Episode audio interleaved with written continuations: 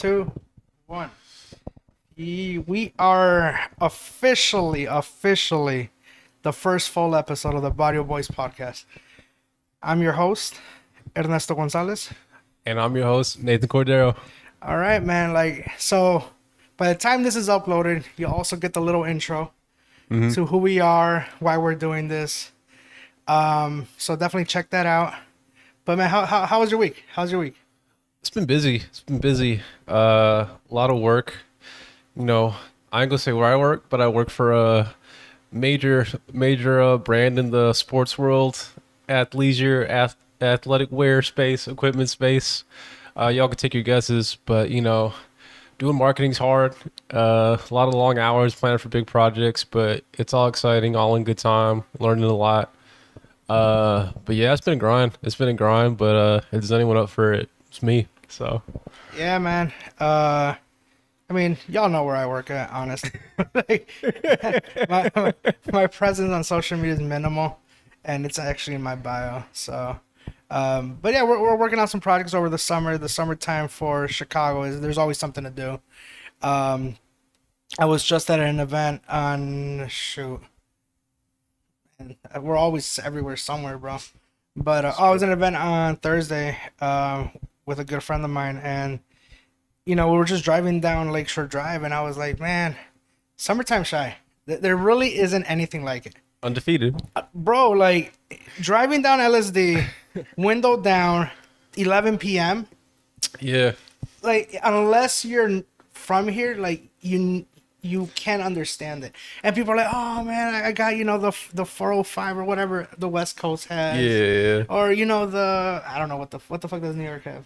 The the bridge. New New York got uh, the train system. That's it. it's a great train They got system, though. great public transportation. Phenomenal. Yeah, but uh, there's nothing like LSD. There really isn't Yeah, anything like yeah. it. Uh, then you stop over by uh, Loyola campus, get some Canes. Yeah. You know, shout out to Canes. Definitely not sponsored. Not at all. maybe one day. Maybe one day. Um, but yeah, it was it was a it was a good week. You know, we bond over some basketball. Yeah. You know, yeah. we're not a basketball podcast, but you know these finals. refs are yeah. are killing us, bro. Like, The the refs are wild. It's like the refs, refs have been bad for both teams. I'm not I'm not gonna lie about that. But you know, just watching NBA finals, watching uh Steph do his thing out there, and uh watching the Celtics compete. It's been a good series. Uh, right now, series is tied two two as we're recording. Uh, so we'll see where it goes.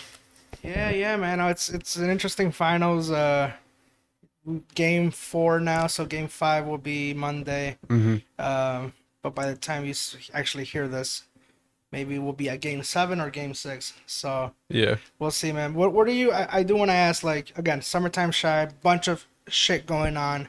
Uh, you got any festivals lined up? Any concerts that you want to go to? Uh, what's what's your vibe this summer? It's a lot of TBDs right now. Uh, there's like moves that could be made, but it's like, all right, let's see if we get the money to work.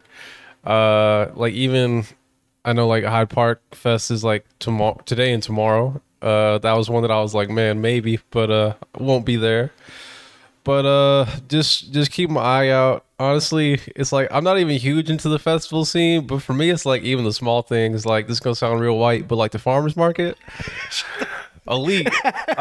Yo, like I'm gonna be honest, like I never understood what a farmers market was until like maybe like three years ago. I was I was in college at the time in uh in uh, Missouri, sad days, but uh I was like, yo, y'all got this big squash for like a dollar? I was like, get, get out of here, that's nuts. I've never seen such cheap produce.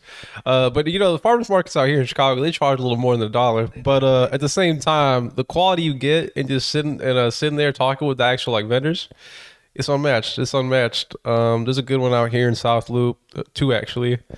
Um, but yeah, so if y'all ever want to just make a day, get some good uh high quality products from uh local small vendors, support small businesses, check out the farmers market. Yeah. Actually, the farmers market concept is very uh, new to me, but it's actually been really instilled in me because in Mexico it's called el tianguis. So shout out to everybody that knows what that word means. It's such a weird word, tianguis. Um, but it, it's a farm, it's a market, not just not Yeah, for, yeah. like for food, but it's a market, and um, it- it's community. It really is like. Um, I don't go to them as much where I live. I live closer to like the Midway area.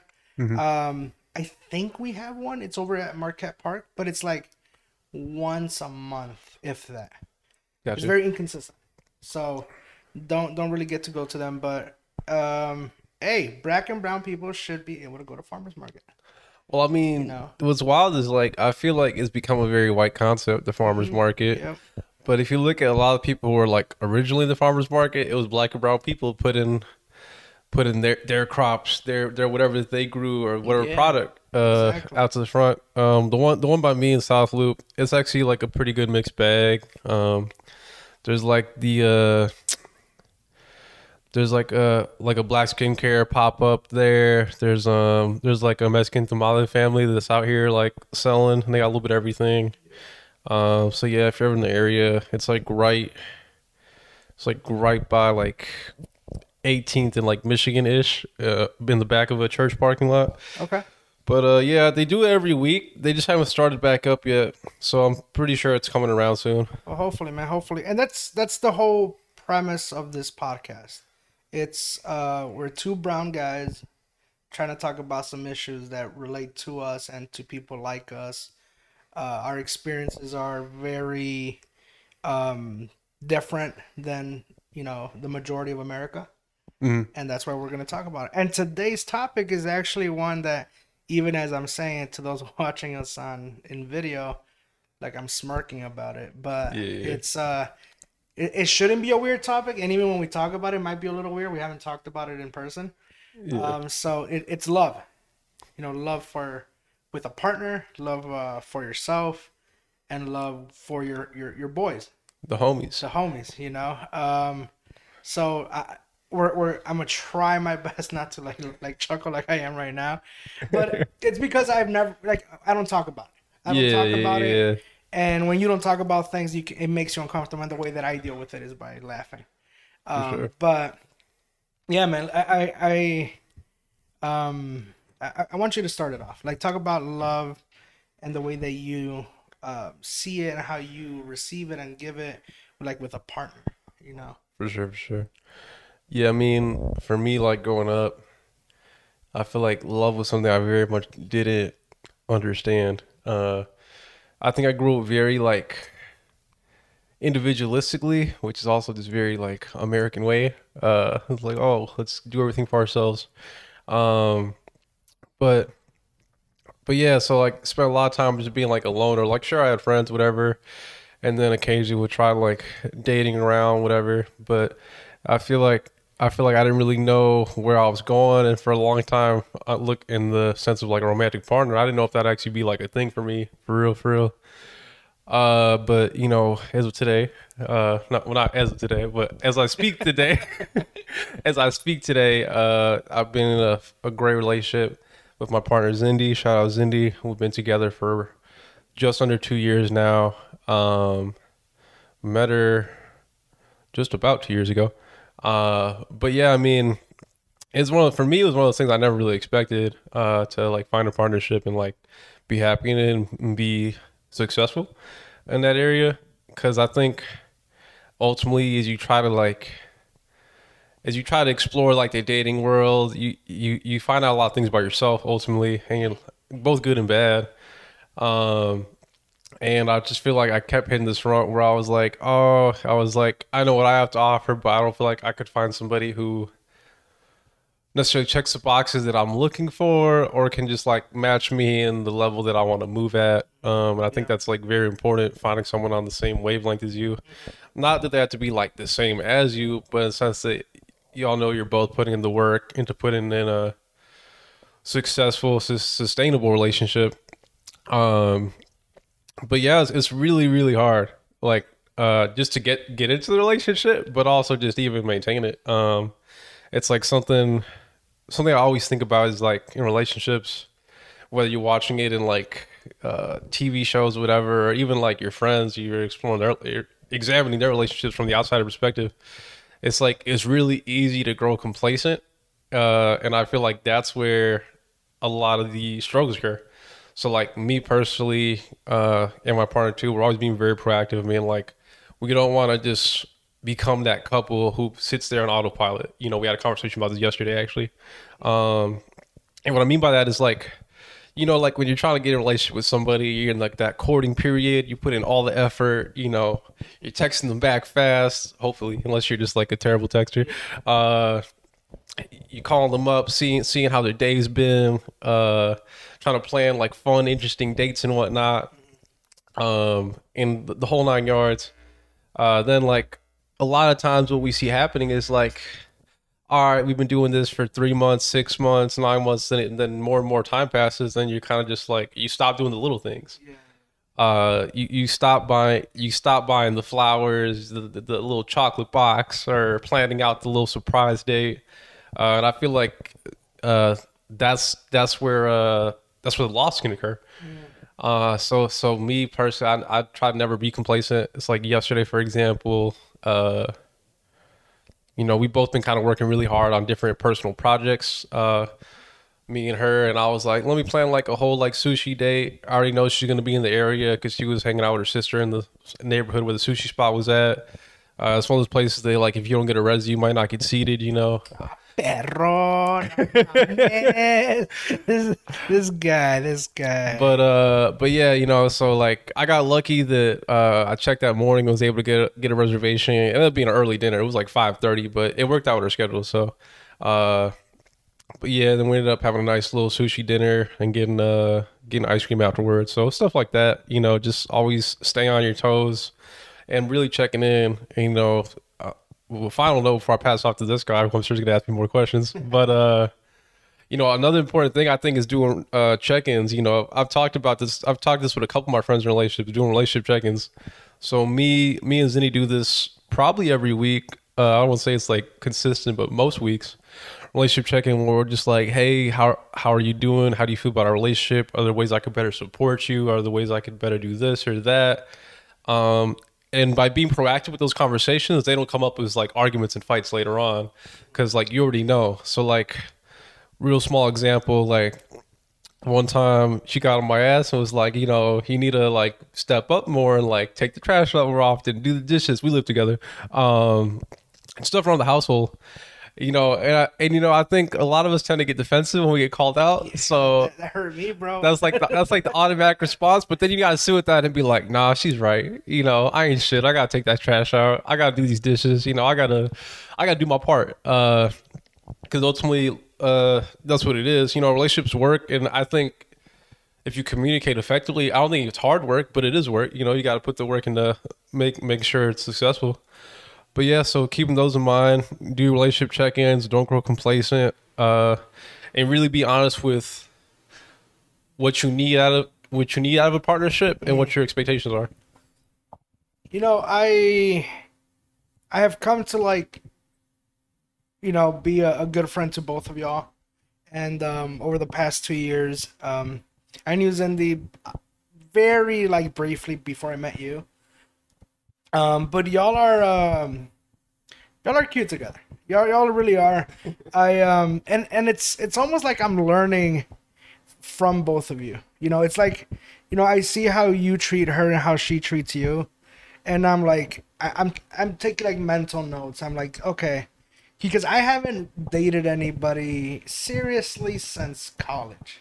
So like 2016 ish you know and that wasn't a, a long relationship actually but it was i was um i was very immature back i mean i was a high school kid for some from 14 to like 19ish i was with the same girl. And um you know i think at that point in my life i didn't know what the fuck i was doing. Mhm. i was um just very i don't know what the right way sporadic very spontaneous but like not in a good way Yeah, you know? yeah. and and not that relationships should be structured but there should be some type of cadence and like you know it, it's it's maintaining a relationship is not easy like No, I, not at all. I, I see a lot of pe- a lot of people you know die out after the honeymoon phase Yeah, it's yeah. like that shouldn't be the goal and if it is i mean that's cool that's cool i mean i'm just saying like for me personally and i maybe for you too we want something that's meaningful long standing and just makes you feel good on a day-to-day basis you know yeah, and yeah. um, you know i i haven't you know pursued that in a long time Um, but I was just having this conversation with a friend the other day, and I'm like, I think uh, this is gonna be like my last just summer of Bulin. Yeah, yeah, yeah. And you know, there's I- I'm busy, and you know, I might be traveling here and there, but I I, I just want um I, I want to give it a try, you know, because I, I think I've matured enough, and I've learned enough, not just from you, from other friends and everything, on how to um be in a good relationship and and, and loving someone else and and giving that because honestly, bro, I'm not gonna lie, in my household love was a very much given and received thing. Like my mom and my dad um really knew how to do that for us. Maybe too much actually. Mhm. Like they maybe overprotected us at certain times and you know, I always say like I I compare myself a lot to Kanye in the sense that he and I grew up in the hood, but we were very much always away from the hood Yeah, yeah. you know so I, i'm very much like a household boy and just taking it chill playing video games and whatnot um, but love was very much había de más there was too much of it yeah. and you know that that kind of brings me to like the next thing is loving yourself like i think during high school you know i go i went to whitney young and uh, you know i get off the nine the nine bus and i'm walking to school and for some reason in my head i was like i gotta make a name for myself i don't know why yeah, yeah. like there's no reason for it, but I was like, fuck it, I need to do something. Uh, because I felt I felt insecure. I really did actually. Um I was el chingon at my elementary school, yeah. and then I come to this school full of nerds and I'm like, oh shit, I ain't shit, bro. like and, and you went to Lane Tech, yeah, which yeah. you know, it's a similar Sim- experience. similar right? experience for sure. you know um and i thought that i had to impress people but then it, it really came to like my understand a- a- after being in the soccer team i realized that i had to like love myself too because if you if you were insecure by yourself you would never be happy and actually at a young age i, I learned that too i mean what was i 15 years old Mhm. um I, I I truly love myself. I, that that's something that I'm comfortable saying. Like Yeah, you know, whether with all my flaws, physically, mentally, whatever it is, like I, I do love myself, but I find it hard to tell other people that they should do the same thing because I think it's a the first step into unleashing your true potential and being more comfortable. But um, yeah, that's something that I'm very comfortable in, and you know, I I've never actually talked to you about like how is that something you're comfortable in, um, and how you portray that too. I think it's something that it took a while, but I had to like grow to be comfortable with it. Um, and actually, I think the way I see it, it's like you can't, in general, love others, whether that's a partner or the homies, to your like full capacity until you love yourself. Um, but for me, it was like a very hard journey. Um, I think, you know, when I was in like high school, I was just very much like a little awkward kid, you know, trying to figure things out. Uh, and like I was like gaining experiences, but I feel like too much of like my like concept of love at that time was focused on like how do I get it from others, and then that often I often ended up failing. It's like in high school, I, I didn't date nobody. I it was like I always tell people Nathan didn't get no bitches in high school, like. um, and like I have friends, don't get me wrong, like uh especially like some of my guys on the track team, uh lane, but I have friends, but at the same time it was like I feel like all my relationships, not all, but most of my relationships were very uh fragile. Like and what I mean by that is like they weren't like that cemented. Um like sure I had people I was cool with, lots of people I was cool with. Uh, but at the same time, it was like I didn't feel like I had many people I could really turn to or like lean on. And that goes back into me earlier saying that I grew up kind of like a loner, uh, to a lot of extent.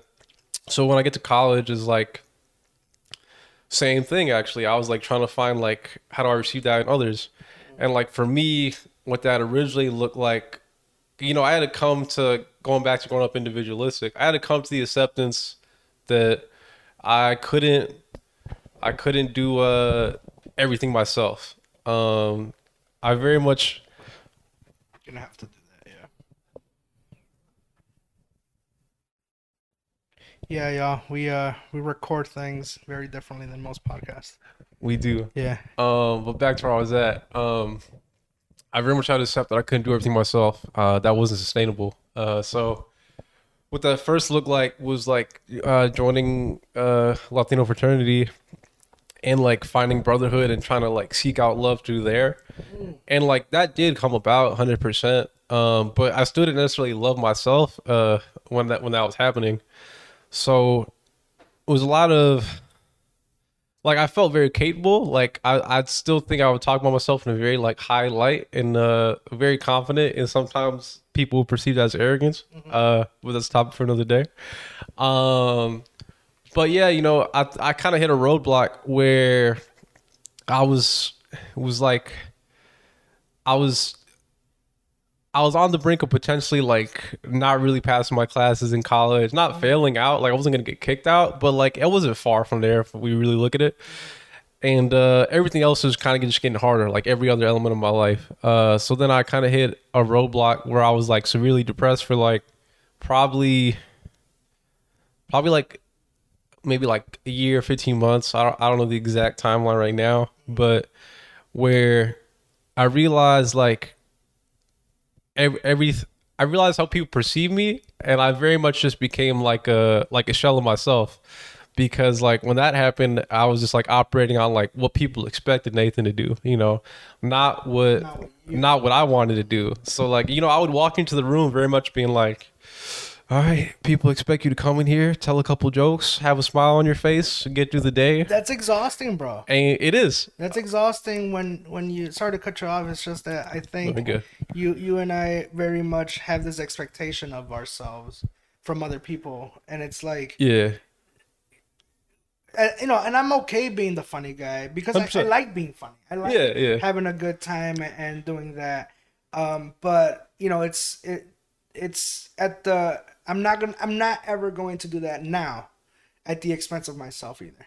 Yeah. Like when I'm just not feeling it and I'm just like chilling, people are like, "Yo, you good, bro? You good?" I'm like, "Yeah, I'm good. It's just maybe I'm just not feeling it. Like I don't need to make jokes all the time, and I'm not here to like you know." Like from fucking Goodfellas, like I'm, I'm not here to entertain you, you know. yeah, yeah, yeah. Hundred percent. Um, and and I need to know that for me, I'm good for me. Yeah, Because if I'm not good for me, I can't be good for other people. that's true. Yeah. But continue, man. Sorry. No, you're good. But yeah, so like I'm in this roadblock, and like a lot of different things are happening at this point in time, like like external things affecting my life. Like my grades are shitty. Uh, I ended up getting like a lawsuit uh from like uh an apartment complex who should not be named. Um, so I get like sued for money I don't have. I'm only working like a slightly above minimum wage job, so like I don't really got nothing coming in. And I was like still largely supporting myself through college at the point in time. I wasn't getting much help from my family. And I didn't really have a good relationship with my family at that point in time. And then, you know, my my mother decides to go check up on her family when the hurricane hits Puerto Rico back in 2017, I want to say. Uh yeah. And it was weird cuz like we had a very bad relationship at the time. And it was weird because like I just stayed here for for like over a week, and then it was like that point where you're like, oh, I'm not, I'm trying to like, keep my distance in general, because I'm not fucking with you. But then when when I found out like out of here for a week, I was like, damn. I was like, what if she dies? And then that was like that was like the hardest thought. Like I was just like, if I lose her, like you lose her with like not ending on good terms. Um, and thankfully she was all right. It was just the situation was kind of just like a lot of power outages, a lot of lack of access. So I ended up hearing from her on like day eight that she that she was okay. Yeah, that she was okay. Um, and then it was weird because at that point in time, like I took it upon myself where I was like, I need to do better in this relationship with my mother. Um, because I very much had taken after my father for the most part at that point in time, and kind of just casted her off to the side. Um, and she knew that. You know, we've talked about it. Um, so, so all this is happening at the same time, uh, in a relatively short window of time, and I'm just like kind of going through it. Then I'm kind of just coping with it in like really terrible ways. uh, I didn't really want to like feel anything for a while, you know. So then it was just like it's college, so it's easy to excessively drink, and no one thinks you're like an alcoholic in college because you're in college. That's like the dangerous area. You're like, oh, we get fucked up. That's what we do, you know. Tuesday Um, morning, bro. I just started. yeah, it's like, and they make it so easy too. It's like, especially in Missouri, the, the deals were dirt cheap, ridiculous. Like, you get like five dollar bottomless cup. I was like, damn, I guess I'm going black out tonight. uh, but not to get too much into those deals, but uh, but yeah, so you get native coping mechanisms, and then like, I I think I hit this point, you know, where all these things are happening.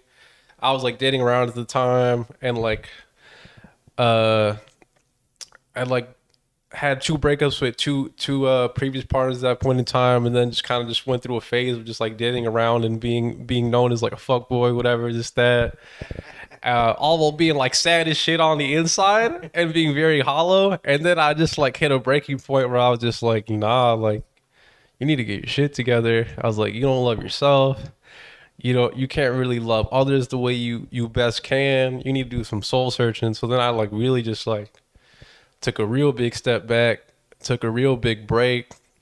I was like, all right, I'm not gonna like date nobody.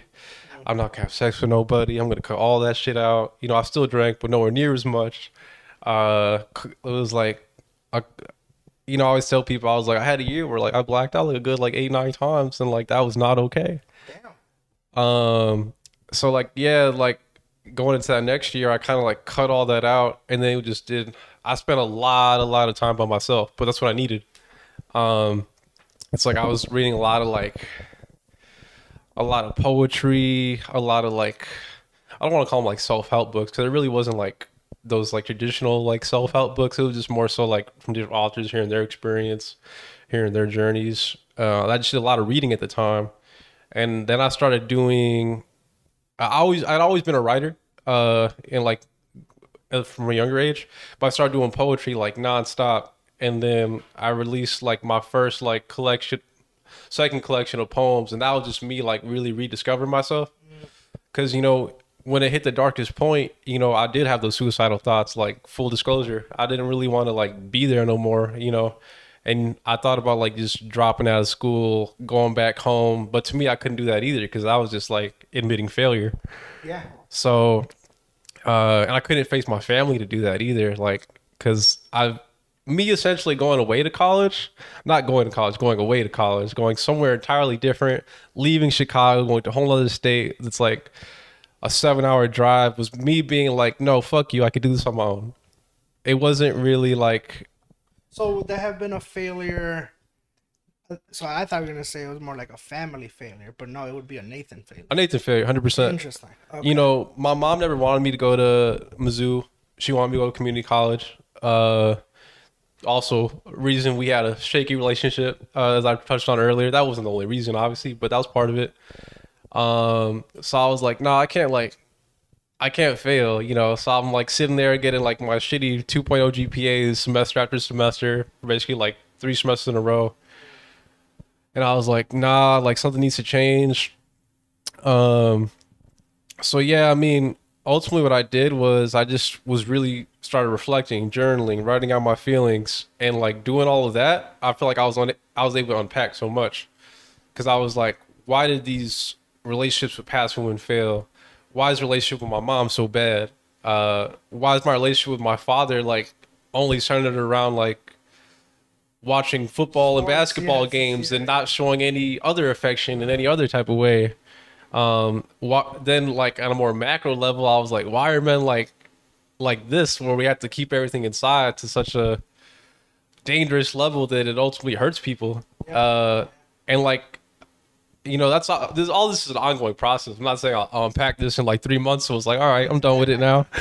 But you know i feel like i spent like a good like six months really getting to the core of like all of that and really unpacking all that. And then i realized that like you know, a lot of a lot of my issues with my mother was like I always wanted to be proud of me.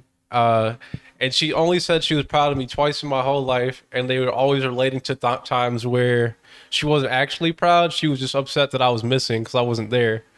Uh, she was saying it begrudgingly. Gotcha. So like, and I fully knew that, and I wanted the authentic one. But then I remember like so what that kind of looked like was like we kind of just talked it out one day, uh, real real rough phone call, but uh, it was just like brutally honest. And then, you know, she said she's she she, actually said she was proud of me, like in like a she meant it, like for the first time ever.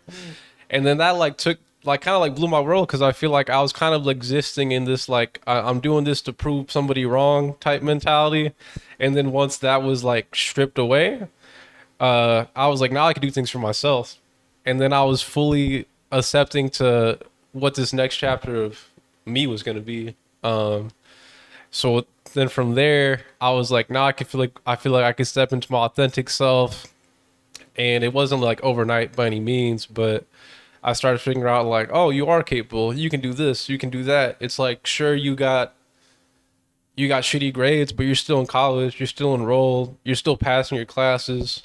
It's important, bro. Sure, you got sure you got sued for money you didn't have, but you still have a house to live under, uh, an apartment to live under, and you can still pay your rent on time. Um, and then then it's like, sure, these other relationships may have failed, but there's still people close to you that love you and care about you. And even though I'm not the type of person to ask for help, I know that in a moment's notice, they'll have my back. Um, and then I was really able to open myself up to all of that. And when that happened, I was just like, that, that was just like, from there, I was able to just take off for real, for real. Um, and, but yeah, it was like, once I did that, then I was able to like confidently say that I love myself, which I wasn't for the longest time. You know, you, you said something right now about kind of like not losing sight of the positives that have come from the journey. And I was just at a conference yesterday with uh, uh there was a panelist. His name is Justin Cunningham. He's the uh, executive director of Social Works. Uh, shout out to them and all the great work they do here in the city. Um, and he mentioned the book that he read, and I, I don't want to say the name of the book because I don't remember it or the name of the author. Um, but it was he said, "Remember the memories." Like, don't forget about all the victories that lead up until the moment that you're in. Because when you lose sight of the past because you're so focused on the future, it's you can get lost. And then you also feel like you've done nothing. So 100%. you know, when you say like, yeah, I'm being, you know, I'm in this uh, lawsuit for this and that, but you still have a roof over your head. You still Yeah. have, you know, clothes on your back. You still, and it sounds like very like, I don't know, like, oh, you know, your life is good. It's, it's not that it's good, is that you should be appreciative of the journey and, and all the goods and the bads that come of it, you know? Um, No, definitely. It's like for me, like I feel like I was able to like channel a lot of those like pains and traumas into like into like confidence from overcoming and making myself into like uh more like unstoppable force. It's like uh this all happened while I was in college too. Like I said, the whole thing with like my mom like being the hurricane, uh the the lawsuit. Also like the apartments I had after that were like fucking dog shit, if I'm being honest. It was like I had utility shut off on me. Uh, that wasn't my fault. It was someone else's fault. The person who the bill's name was in. But you know, I was in the apartment with with no lights, no running water. I had uh the next the next place I had after that I had like a terrible toxic roommate, you know, who just was rough to work with. Then uh the apartment after that, you know, it was weird because it wasn't like the electricity was out in the building, but like in my room specifically, the electricity did not work. It, was some bullshit. But uh, fuck Nathan. they said fuck Nathan. But uh, that the laundry would flood, like flood the apartment, just water everywhere. Um, the toilet didn't work for like three weeks at one point in time. Like I lived in like the How trench. long were you there? I lived there a year. A year? Yeah, I had no heat in the winter. I lived in the trenches of the trenches. It was. I remember I looked at thermostat. I'm not laughing at you. I, I looked at the thermostat. It was 53 degrees. I woke Get up shivering. I woke up bro. shivering. Did you have a cobija at least? Nah, I just had like a regular you blanket. got the, the one with the tiger print. Nah, I bro. know, right? You would have been okay. But uh, what I ended up having to do for that was get two. Uh, I went to Walmart, get two space heaters, and that's how dangerous too, bro. hell dangerous. That's how I go to bed.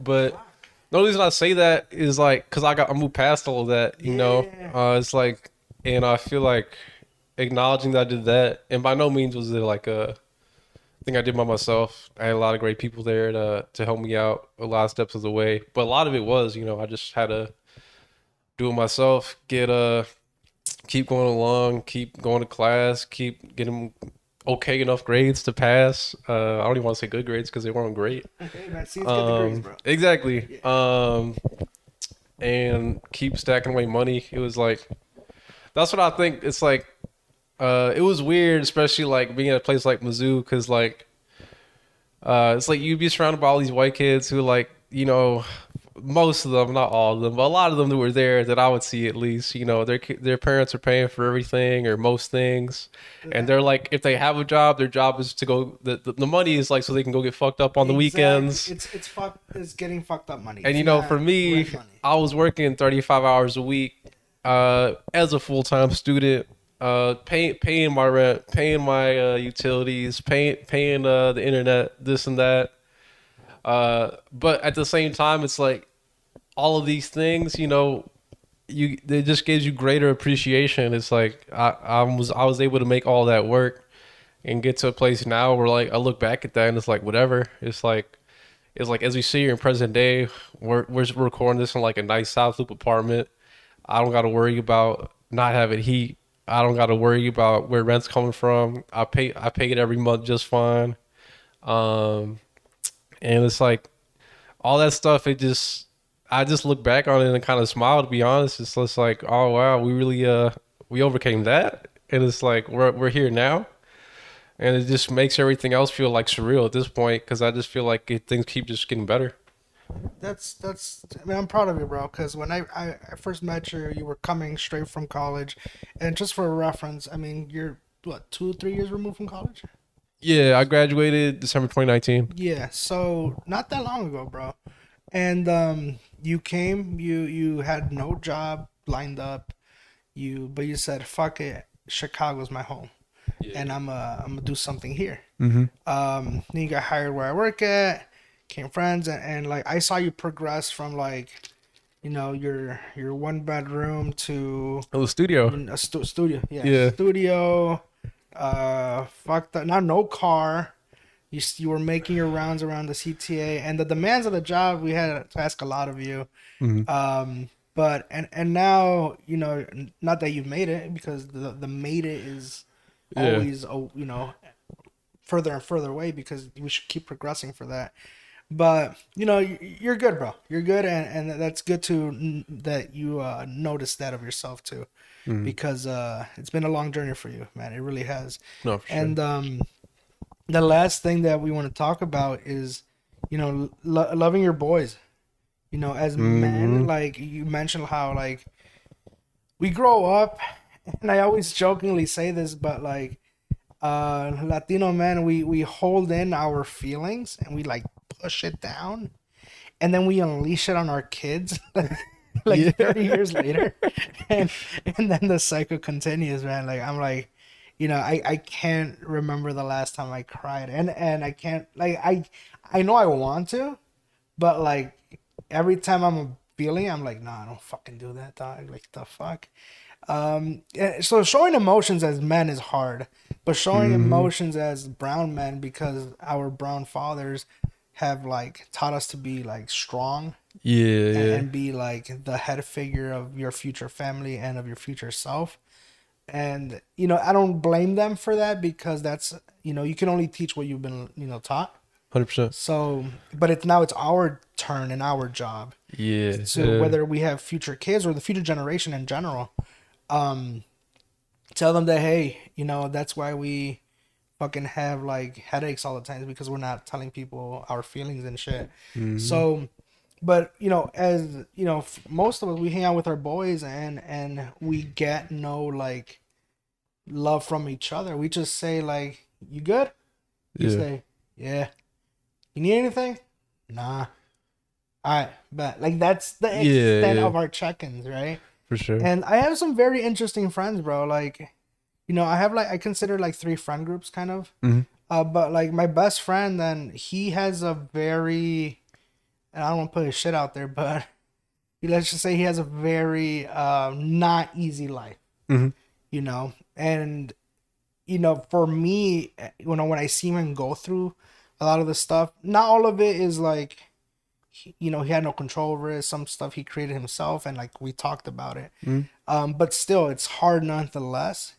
I I make it a point that like I don't get to see him a lot, but when I do see him, like the first thing I tell him is like, "How's everything, man? Like, how is you know your your your work life, your personal life, like everything good?" And and like I know that the first thing he'll say is like, "Yeah, I'm good, bro. Always good." And I'm like, bro, we're sitting in the car, we're driving. Like, Yeah, don't bullshit me. Like, we see each other once a week, if that. For sure. Tell me how you really are. And there'll be weeks where he's like, no, I'm actually good, bro. And then that's when I'm like, okay, he's actually good. yeah, But yeah. when you give someone the confidence and trust to like open up to you, um, that really helps them, and it helps me too. Like I have Yeah. friends that I do that with, and and not trauma dumping, but just like um having someone you know relate to you and and kind of give you some um some piece of advice and whatnot. And I think we we should be more open with our friends Oh, we should 100%. be more like um, both in the good and the bad you know help them help them become the best version of themselves yeah, you know yeah. but yeah every time i i see my boys i, I try to in one way or another tell them that like i i love them and i appreciate them because i know that they're not getting it they might get them from their partner obviously Yeah, you yeah. know um but it, it, it there's it's uh, uh, and i and i love you from the homies sometimes hits a little different yeah, yeah, it does. um, but it, it's it's something that uh, as men we need to be comfortable with Mhm. and, and support each other because oftentimes I think we feel alone. That's real. E- even though we're all, I think men are more social butterflies than women. Can be. Um, But you know, even when we're surrounded by a hundred people, Yeah, we feel alone, and and you you have to use that close circle to to be able to be real and and, and show off these emotions that we bottle up.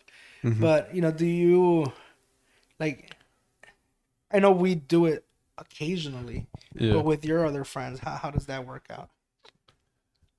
Yeah. Uh, before I even get into that, I just want to bring up because I was I feel like this is such a relatable with like this topic too, especially. It's like you seen you seen Gentefied, right? Oh yeah, Yeah, yeah. So you know that scene where like I think they were on a beach and like like Pop's talking and he just like he grabs a he grabs his son and just goes men of the rancho are men of few words. yeah, yeah. Wasn't that like one of the most like real scenes in like TV you've ever seen relating to like men and their feelings and like not even just with the homies but everybody? Yeah, Nah, I just want to touch on that real quick before we even get into the topic. Okay, Just because, like, I feel like that was such a relatable moment. Like, I, I obviously I'm not Mexican. I, I'm not no rancho. Like, I, I, but at the same time, from a cultural perspective, as brown men, that was like such relatable scene. And it's like it might not be, it might not be the ranch, but I feel like most most black and brown men just have their own version of that. You know, like for my dad, he ain't have no ranch, but he had Humboldt Park being in the hood in like the 1980s. Like man got shot when he was 15 years old. Like, um, so like, does he have his own bottled up emotions? 100. percent And did that did how he grew up in that environment affect how he uh how he shows love? 100. percent Um, but I just feel like I just feel like uh that that scene was one of the very the very few times on TV where I've seen like that like be admitted uh from that that context. But I mean for me with my friends it's like it's weird cuz I feel like like full transparency I feel like I don't be checking up on my friends enough. Uh I feel like I was really good at it when I was in college. Uh because I think uh I was just like hyper aware at that point in time, and I feel like I had a lot more, a lot more headspace in general. Just like a lot more, more. Uh, my thoughts were a lot more free because it was just like less responsibilities and whatnot once you got past the the basics, essentials. But um, but what I do do notice with most of my good friends, we have this like very unique relationship where with the homies where it's like we may not hit each other up like every day or even every week but when we do it's like it's like we never left off you know we pick up right where we left off. And at the same time it's like we both understand that if you need me tomorrow i'll be there. Uh no questions asked. Hundred percent. it doesn't matter if i work 12 hours that day i'll be there in the 13th hour to be like i got you bro. What are we gonna do Um, and I think that's what's very unique. And I think a big reason for that with with me me and my friends is like we've kind of all came up together in our own different ways. We're all kind of move, moving through these different areas of life as you just get older. Um, so yeah, a lot of it, you know, just like breaking it down with like your like love languages. You know, you got your to break down the five. It's There's five. Phys- I think there's five. Yeah, yeah. Shit. You, don't know the five? I'll go to the five real Tell me quick. the five. Yeah, yeah, I got you. I might know it's give and receive. It's part of it. Yeah, yeah. So you got like gifts, Okay. um, physical touch, okay. uh, words of affirmation, Okay. uh, acts of service, and quality time. So, you know, with me and with me and my friends, a lot of it usually revolves around quality time and access service. Um, Can you explain access service like, yeah, yeah. So access like service. someone change a tire type of thing? Yeah, yeah. okay. Or like, or like, uh, just in a romantic sense, like Zindi made me lunch because I, I was running late for work and like just packed in my bag. Act of service, like she That's dope. she doesn't do that, but I, I don't ask her. Oh, to- she didn't do that. I, no, I was just using it as an example. Oh, I thought she did. I was nah, like, nah. damn, Zindi, you're really out here. No, I never asked you to either. So, Yeah, so yeah, yeah. no bashing out here. No, no. But uh, but like that would be like an active service Okay, is what I'm getting gotcha, at. gotcha. Yeah, but you know, like with the homies, it's like uh, one of my good friends, Lawrence, uh, who he's met. It's like I hit him up like a couple days before I moved, and I was like, "Hey, bro, I need some help moving." And then he was just like, "I got you. Don't even worry about it." And I was like, "Let me go get you some food or something." He's like, "You don't even need to worry about that." And I was like, "Nah, I got you, dog. Don't even worry about it." So like, um, but I do think at the same time, with some of my friends, not all, we do need to get better at actually just like verbalizing a little bit more. Um, like me and my friend Dakota, for example, we're really good at that. Uh, I was the best man at his wedding. Um, but yeah, we're always we're always like very much in alignment with expressing. We always end the phone call with "I love you, bro. You take care. Take care of your family. This and that."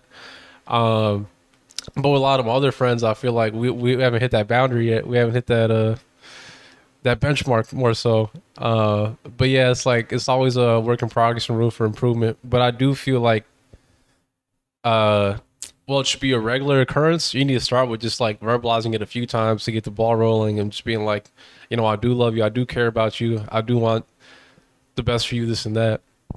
Yeah, man. No, it's it's a hundred percent. It's it's and it's weird bringing it up. Yeah, yeah, It, really is because um a lot of my friends, well, most of my friends, you know, we have this we keep up this front of like Mhm. being hard and yeah, nothing yeah. bothers us. And breaking that shell is hard, bro. And like, you know, there there's a whole friend group that I have that, you know, my friends are fathers. And they're and they're, you know, hardworking guys that work 12, 13 hours a day and and and they have this lit, this literal shell that they've created for like their emotional things Mhm. and for their physical things too. And I'm like, I, I, I, not that I'm trying to push this on them, but I know that whenever we do just get to chill, I have like a brewski and and you know la carne asada on the side. It's like Mhm. that's when they start opening up a little, and I know that that like brings the tension down and and they get to relax, like truly relax. for sure. So, you know, if, if y'all can do that with your friend group and be the initiator of like just trying to be more open, it, it might be weird, but ultimately the rewards are better than the initial awkwardness For sure. because you, you really are helping someone be more open about their their themselves and, and be okay with with strengthening that relationship. Because ultimately the friends that I do have and I'm a very social guy so are you Mhm. but I would say that my friends are are few. Yeah, you know yeah, because um whoever I do consider my friend I'm I'm the same way as you. It's like if I can help I will help yeah, you yeah. know you need me there i got you like if i can't make it like i'll figure out a way to like still assist Mhm. but you know i i i definitely like love all my friends and and I appreciate a lot of them because they've helped me grow on this journey too and it's a very weird one you know even still talking Yeah. about it and we can't get through it all in a one podcast and Mhm. actually i want to bring up the the thing you said uh, in the in the intro for the our episodes is uh, men don't go to therapy. We- start podcasts. Yeah, men don't go to therapy. We start podcasts. Uh, but but here at Barrio Boyz, we do promote healthy mental health, We do. uh, proactive work. So definitely, if you can, you know, please see a therapist because that's that helps people out too, and and be open with your friends, man. Like Also, like just to, if you when you when you are open with your friends, you know, if you don't have the relationship withstanding already, you know, just be very upfront. and Be like, is it okay if open up to you about what's going on? You know, you know, at the same time, don't just like dump all your trauma on them in Mm. Yeah, like yeah. five seconds if they ain't ready for that. bro. You know, so like build that rapport and uh, just be open with like, is it okay if I share what's going on with Mm-hmm. me? Yeah, and you know, this you know, I do this actually with um, kind of going back to like uh, building this this new generation of like Mhm. being more open about this. I have a godson, and every time I see him, uh, I end it like I hug him, and I like tell him, "Hey, I love you," and like his family is very much old school, so like I know that like they don't say that a lot over there. Mhm. but like he sees me he like smiles and i'm like like i love you bro. Like you know i, I care about you. And and he's he says i love you too. And that might be the few times that he like says it out loud. I know they love like everybody loves this kid like this Yeah, kid is- yeah. uh, have you met him I've seen I've seen pictures and Oh, stuff. yeah. I haven't met him. yeah but- but um he's a very likable kid and and people like really just want to be around him but um saying it out loud is almost different than just like showing it you know yeah, yeah. you know and i think saying i love you is is is hard but it might be the most impactful thing you can do to someone yeah, um yeah so that that was topic number one of many yeah. uh you know i hope y'all enjoyed it uh, we do have to thank our sponsors who's our sponsor for today Yo, shout out our sponsors, Out of Pocket, because this podcast came from out of our pockets. yes sir yes sir Yes, sir. if well, someone's got to uh, sponsor this one day but Yeah. for right now it's out of pocket um give people a little sneak peek of, of the next one Oh yeah. So for our next episode, when we talk about a very a very timely topic, uh, money and looking at inflation and whatnot. Uh, so you know, times been crazy. It's like right now, gas is like six fifty a gallon. That is not normal. Uh, I've been like biking to work. Uh, well, I mean, you can't even where I work at is downtown Chicago, so parking's ass anyways. But uh, I'm like, let me just bike as many places as I can, because every time I fill up my Honda Civic now and it's like sixty dollars, it just breaks my heart. I remember when I first got the Civic, it was like twenty eight dollars to fill up. I was like, now it's sixty. I'm hurt, but uh, not just the gas either, but everything. Honestly, it's like you go to the grocery store. inflation hurts us the most, and by us, I mean like brown people, bro. Mm-hmm. Yeah, It's not like you know we, you know, our our people get a salary increase every six months. Like, no, nope, They be nope, getting that shit every eighteen months if they're lucky. nah, So, nah. we're the- getting affected disproportionately, but yeah, you know, let, let's talk about uh, good financial literacy and and a little bit of all that good stuff. But yeah. All right. Well, by the time y'all listen to this, it'll be our first official uh, episode. Follow us on IG. Follow us on TikTok. That's- yeah. We'll have Yeah, TikTok, we'll have yeah. What what TikTok? Okay. Uh, YouTube and Spotify. Mm-hmm. All right. All right. So appreciate you, bro. Take it easy. I love you. Love you.